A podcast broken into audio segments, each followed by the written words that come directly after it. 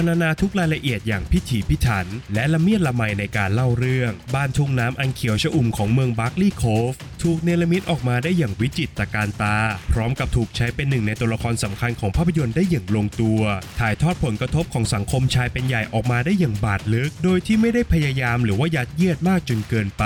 มีดีพอในการชวนผู้ชม ให้หลงเข้าไปอยู่ในโลกใบเดียวกับตัวละครได้จนจบเรื่อง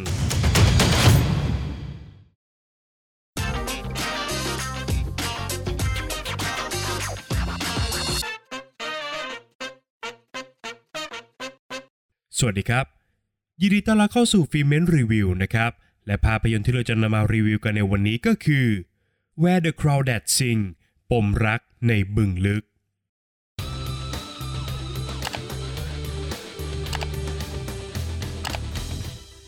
เรื่องราวของคาย่า หญิงสาวที่เติบโตขึ้นมาอย่างโดดเดี่ยว และก็ใช้ชีวิตอยู่ในบ้านทุ่งน้ำอันเขียวชอุ่มนะครับ แต่อยู่มาวันหนึ่งคาย่าได้กลายเป็นผู้ต้องหาในคดีฆาตกรรม ซึ่งมีโทษสูงถึงประหารชีวิต เมื่อเชสแอนดรูว์เด็กหนุ่มผู้มีฐานะในเมืองเกิดเสียชีวิตอย่างปริศนา และหลักฐานทุกอย่างก็บ่งชี้มาที่เธอเพียงคนเดียวคาย่าจึงต้องทำทุกอย่างเพื่อหาทางพิสูจน์ความบริสุทธิ์ของตัวเองให้ได้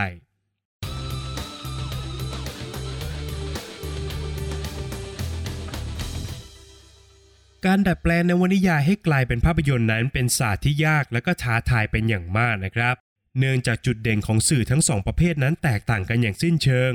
จากการสร้างจินตนาการให้ผู้ชมผ่านตัวหนังสือ โดยการพรรณนาบรรยากาศแวดล้อมของเรื่องราวทั้งหมดอย่างลึกซึ้ง สู่การควบคุมจังหวะและอารมณ์ของเรื่องราวทั้งหมด โดยศิลปะของภาพเคลื่อนไหวครับ ซึ่งแม้จะมีเนื้อหาและก็แก่นใจความเดียวกันนะครับ แต่ที่ผ่านมาเนี่ย เราก็เห็นผลงานที่ล้มเหลวจากการดัดแปลงตัวหนังสือ ให้กลายเป็นภาพมาแล้วหลายต่อหลายครั้งครับ และสำหรับ Where the Crawdad Sing ปมรักในบึงลึก มันเป็นนวนิยายที่ผมไม่เคยอ่านมาก่อนนะครับ แต่ความรู้สึกแรกหลังจากได้รับชมภาพยนตร์จบลงก็คือ ผมรู้สึกถึงการอ่านนวนิยายสักเล่มอยู่จริง ๆ ครับ โดยแม้ว่าจะฉาบหน้าด้วยเหตุฆาตกรรม และการตามหาฆาตกรตัวจริงนะครับ แต่ตัวหนังไม่ได้มุ่งเน้นในการเฟ้นหาคำตอบอย่างมุทะลุดุดัน ในทางกลับกันครับ Where the Crawdad Sing เลือกจะพรรณนาทุกรายละเอียดของเรื่องราวออกมาได้อย่างลึกซึ้งและก็ไม่เร่งรีบ มุ่งเน้นไปที่การพาผู้ชมไปทำความรู้จักกับตัวละครหลักอย่างคาย่า ซึ่งภาพยนตร์ก็ได้ถ่ายทอดชีวิตของเธอตั้งแต่ในวัยเด็ก พร้อมพาผู้ชมไปร่วมโศกเศร้ากับการสูญเสียที่เธอต้องเผชิญ พร้อมสัมผัสกับบาดแผลที่กัดกร่อน และก็นิยามตัวตนของเธอได้อย่างละเมียดละไมมากๆครับ อีกฝากฝั่งหนึ่งของเรื่องราวก็คือ บุคคลภายนอกที่จับจ้องชีวิตของคาย่าพร้อมทั้งตัดสินเธอว่าเป็นฆาตกร เพียงเพราะว่าพวกเขาเนี่ยไม่ได้รู้จักเธอครับ โดยความขัดแย้งดังกล่าวทำให้เรื่องราวที่เกิดขึ้นนั้น มันมีความน่าค้นหาด้วยตัวมันเอง กับการเดินทางตามหาความจริง ควบคู่ไปกับการทำความรู้จักกับตัวละคร ซึ่งถูกทอดทิ้งให้อยู่ชายขอบของสังคมครับฉากหลังของภาพยนตร์อย่างบ้านทุ่งน้ำอันเขียวชอุ่มของเมืองบาร์กลีย์โคฟในรัฐนอร์ทแคโรไลนา ก็ถูกเนรมิตออกมาได้อย่างวิจิตรตระการตามากๆครับ นอกจากนี้ภายใต้ทิวทัศน์อันงดงามสุดลูกหูลูกตาของภาพยนตร์แล้ว สถานที่ดังกล่าวเนี่ยยังถูกใช้เป็นหนึ่งในตัวละครสำคัญของภาพยนตร์ได้อย่างลงตัวมากๆครับ โดยทุ่งน้ำแห่งนี้เต็มไปด้วยความซับซ้อนของธรรมชาติอันน่าค้นหา แต่ในอีกมุมหนึ่งมันก็เป็นดั่งโลกใบเก่าที่ถูกหมางเมินจากสังคมเมือง จนกลายเป็นพื้นที่ลกร้างห่างไกลจนน่าหวาดกลัว ซึ่งมันก็สอดรับกับตัวตนของตัวละครได้อย่างเป็นเนื้อเดียวกัน คาย่าได้เรียนรู้กฎของการปรับตัว แล้วก็การเอาชีวิตรอดจากโลกใบเล็กๆ ในทุ่งน้ำอันกว้างใหญ่ที่เธอเติบโตขึ้นมาครับ อย่างไรก็ตามนะครับ สิ่งที่ต้องแลกมากับความละเมียดละไมของการเล่าเรื่องก็คือ ความเข้มข้นของเรื่องราวที่หล่นหายไปจากภาพยนตร์ครับ โดยเฉพาะใน part ของการตามหาฆาตกรตัวจริงของเรื่อง ซึ่งตัวหนังเนี่ยไม่ได้เลือกให้ความสำคัญมากเท่าไหร่นักนะครับ ในขณะเดียวกันฉากการพิจารณาคดี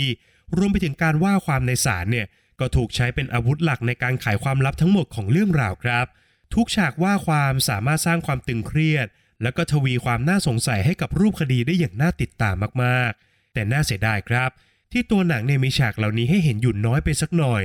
ในทางกลับกัน Where the Crawdad Sing กลับสามารถถ่ายทอดผลกระทบของสังคมชายเป็นใหญ่ออกมาได้อย่างบาดลึก โดยที่ตัวหนังไม่ได้พยายาม หรือว่ายัดเยียดทุกอย่างลงมามากจนเกินไปครับ นักแสดงสาวอย่างเดซี่เอ็ดการ์โจนส์สามารถถ่ายทอดอารมณ์อันหลากหลายของตัวละครได้อย่างยอดเยี่ยม ทั้งในช่วงเวลาที่เธอตื่นเต้นกับการได้ค้นพบสิ่งใหม่ๆ ตามธรรมชาติที่เธอสนใจ แววตาอันสดใสเมื่อได้อธิบายเรื่องราวเหล่านั้น ให้กับคนที่เธอรักได้ฟังนะครับ หรือกระทั่ง moment ที่เธอต้องจมอยู่กับความทุกข์และความหวาดหวั่นจากการตกเป็นเหยื่อของกระบวนการยุติธรรมครับ ขณะที่เทเลอร์จอห์นสมิธก็สามารถถ่ายทอดแง่มุมที่อ่อนโยนของตัวละครอย่างเทตได้เป็นอย่างดี เคมีความโรแมนติกระหว่างเขากับเดซี่เอ็ดการ์โจนส์นับเป็นส่วนสำคัญในการตรึงผู้ชมให้อยู่กับเรื่องราวได้อย่างเป็นธรรมชาติครับ ขณะที่เหล่านักแสดงรุ่นใหญ่ก็สามารถสร้างความน่าประทับใจให้กับเรื่องราวได้อย่างยอดเยี่ยมนำโดยเดวิดสเตรเชนในบททอมมิลตันทนายความผู้สุขุมลุ่มลึก ทุกฉากการว่าความของเขาเต็มเปี่ยมไปด้วยพลัง สอดรับกับภาษากายอันน่าเชื่อถือได้อย่างลงตัวมากๆครับ ขณะที่สองนักแสดงผิวสีอย่างไมเคิลไฮแอตต์และสเตอร์ลิงเมเซอร์จูเนียร์ในบทมาร์เบิลแล้วก็จัมพินตามลำดับนะครับ พวกเขาสามารถถ่ายทอดความอบอุ่น แล้วก็มอบหัวใจให้กับภาพยนตร์เรื่องนี้ได้อย่างยอดเยี่ยมมากๆครับ โดยสรุปแล้วนะครับ Where the Crawdad Sing ปมรักในบึงลึก คือภาพยนตร์ที่ละเมียดละไมในการเล่าเรื่อง โดยการพาผู้ชมไปสัมผัสกับเรื่องราวชีวิตของตัวละครในหลากหลายมิติ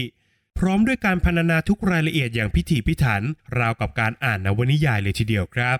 นอกจากนี้เรื่องราวทั้งหมดยังถูกถ่ายทอดผ่านทีมนักแสดงยอดฝีมือ รวมไปถึงการถ่ายทำอันแสนปราณีตอีกด้วยนะครับ แม้ว่าจะไม่ได้เข้มข้นในแง่ของการสืบสวนสอบสวน แต่ Where the Crawdad Sing ก็มีดีพอที่จะชวนให้ผู้ชม หลงเข้าไปอยู่ในโลกใบเดียวกันกับตัวละครได้จนจบเรื่องครับ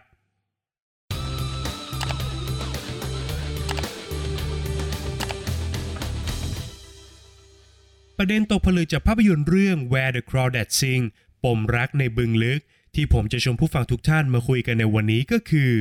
ทุกครั้งที่เราตัดสินผู้อื่น เท่ากับเรากำลังตัดสินตัวเราเอง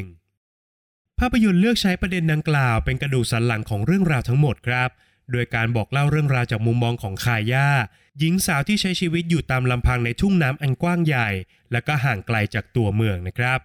ด้วยการที่เธอเก็บตัวเงียบและก็ไม่สูงสิงกับใคร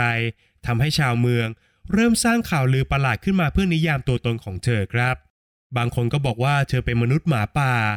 บ้างก็บอกว่าเธอเป็นคนโรคจิต ในขณะที่บางคนก็นิยามว่าเธอเป็นข้อต่อทางวิวัฒนาการ ซึ่งเชื่อมโยงระหว่างวานอนกับมนุษย์ มีแม้กระทั่งตำนานเหนือธรรมชาติ อย่างการนิยามขายยาว่าเป็นวิญญาณร้าย ที่มีดวงตาเรืองแสงในเวลากลางคืนครับ ประเด็นดังกล่าวนั้นเด่นชัดมากขึ้นในทันทีนะครับ หลังจากที่เชสแอนดรูได้เสียชีวิตอย่างปริศนา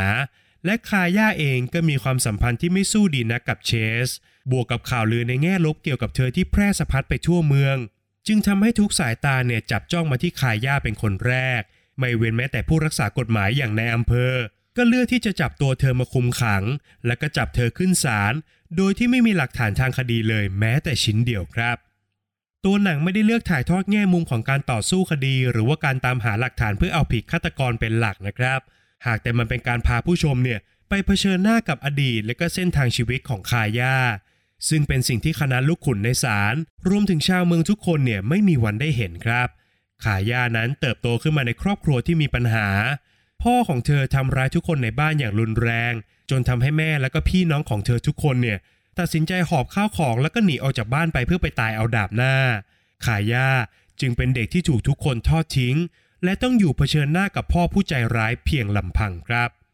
พ่อของคาย่านั้นเป็นทหารผ่านศึก ผลกระทบจากสงครามทำให้เขาเนี่ยเลือกหันหน้าไปพึ่งแอลกอฮอล์เพื่อเยียวยาบาดแผล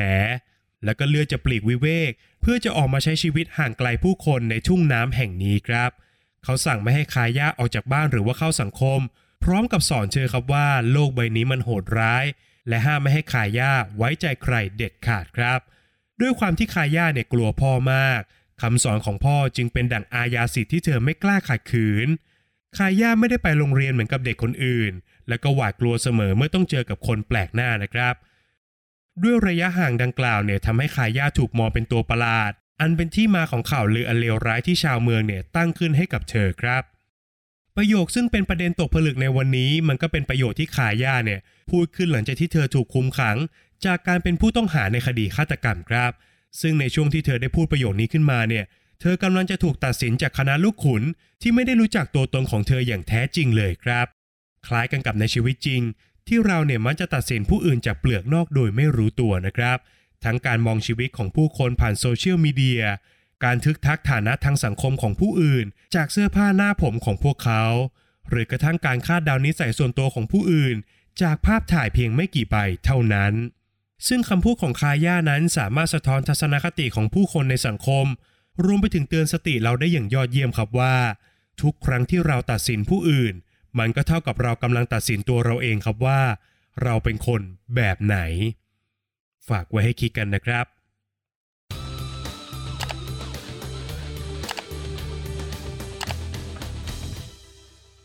แล้วก็มาถึงช่วงการให้คะแนนกันแล้วนะครับ ในส่วนของบทภาพยนตร์นั้นผมขอให้ไว้ที่ 7 คะแนนครับ ผมไม่แน่ใจนะครับว่าภาพยนตร์ดัดแปลงเรื่องราวจากนวนิยายต้นฉบับขนาดไหน หรือว่าเลือกจะถ่ายทอดทุกอย่างให้ออกมาเหมือนมากที่สุดก็ตามครับ แต่ผลลัพธ์ที่ออกมาคือมันละเมียดละไมมากๆ โดยเฉพาะกับการให้เวลาผู้ชมสำรวจเรื่องราวชีวิตของตัวละครได้อย่างลึกซึ้ง จนทำให้เราเนี่ยเผลอเอาใจช่วยตัวละครอย่างไม่ทันตั้งตัวเลยทีเดียวครับ ในส่วนของงานสร้างนั้นผมขอให้ไว้ที่ 8 คะแนนครับ ตัวหนังสามารถเนรมิตบรรยากาศของทุ่งน้ำอันเขียวชอุ่มในย่านนอร์ทคาโรไลนาให้ออกมางดงามได้ในทุกช็อตจริง ๆ ครับ ในขณะเดียวกันตัวหนังก็สามารถรักษาจังหวะของตัวเองได้ดี ด้วยการเล่าเรื่องสลับช่วงเวลา เพื่อดึงผู้ชมให้อยู่กับเรื่องราวได้จนจบเรื่องครับ ในส่วนของนักแสดงนั้นผมขอให้ไว้ที่ 8 คะแนนครับ Where the Crawdad Sing เป็นภาพยนตร์อีกหนึ่งเรื่องนะครับที่มีทีมนักแสดงอันแข็งแรงมากๆ นำโดยเดซี่เอ็กกาโจนส์ที่สามารถถ่ายทอดตัวละครของเธอออกมาได้อย่างลึกซึ้ง และก็ดึงดูดผู้ชมเข้าสู่โลกใบเล็กๆ ของเธอได้อย่างยอดเยี่ยมครับ ขณะที่เดวิดสเตรเชนในบททนายความของเรื่อง ก็รับหน้าที่มอบความสุขุมให้กับเรื่องราวต่างกันกับเทเลอร์จอห์นสมิธวัยรุ่นช่างฝันที่ยังคงอ่อนต่อโลกอันโหดร้าย และที่ผมชอบมากที่สุดก็คือ 2 นักแสดงสมทบอย่างสเตอร์ลิงเมเซอร์จูเนียร์และไมเคิลไฮแอตต์ครับ ซึ่งสามารถมอบการแสดงอันอบอุ่นให้กับตัวละครของพวกเขาได้อย่างยอดเยี่ยมมากๆ ข้อคิดที่ได้ผมขอให้ไว้ที่ 7 คะแนนครับ ภาพยนตร์ชวนให้ผู้ชมนั้นฉุกคิดถึงการตัดสินใครสักคนจากมุมมองของเราได้อย่างยอดเยี่ยมมากๆครับ นอกจากนี้ยังนำเสนอผลกระทบจากภาวะชายเป็นใหญ่ในสังคมได้อย่างสะเทือนอารมณ์อีกด้วยครับ ส่วนสุดท้ายก็คือส่วนของความสนุกนะครับ ผมขอให้ไว้ที่ 7 คะแนนครับ แม้จะโจหัวว่าเป็นภาพยนตร์ที่เกี่ยวข้องกับคดีฆาตกรรม แต่ภาพรวมของภาพยนตร์เนี่ยเลือกจะโฟกัสประเด็นดราม่าในชีวิตของตัวละครมากกว่าครับ ซึ่งก็ต้องยอมรับนะครับว่า ในแง่ของการสืบสวนหรือการตามหาคนผิดในคดีนั้น มันไม่ใช่จุดเด่นของภาพยนตร์เรื่องนี้ครับ แต่มันคือการสำรวจชีวิตของคนคนหนึ่งอย่างลึกซึ้ง สัมผัสถึงบาดแผลที่กัดกินตัวละคร ก่อนจะพบกับบทสรุปของเรื่องราวที่ทรงพลังครับ จากคะแนนทั้ง 5 ส่วนนะครับหารเฉลี่ยกันออกมาแล้วทำให้ภาพยนตร์เรื่อง Where the Crawdads Sing ปมรักในบึงลึก ได้คะแนนเฉลี่ยจากฟิเมนที่ 7.4 คะแนนครับ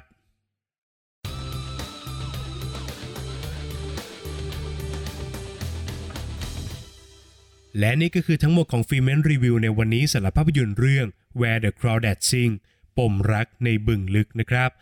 ก่อนจากกันไปครับอย่าลืมกดไลค์ กด subscribe แล้วก็กระดิ่งแจ้งเตือนให้กับฟิเมนในทุกช่องทางด้วยนะครับ ไม่ว่าจะเป็น Facebook Apple Podcast Spotify YouTube Channel b l o g d i t รวมไปถึงช่องทางใหม่อย่าง TikTok ด้วยนะครับ ทุกท่านสามารถค้นคำว่าฟิเมนจุด Official บน TikTok แล้วกดติดตามกันได้เลยครับ ใน EP หน้าฟิเมนจะนำเสนอคอนเทนต์อะไรนั้นต้องขอติดตามกันด้วยนะครับสำหรับวันนี้ฟิเมนขอลาไปก่อน สวัสดีครับ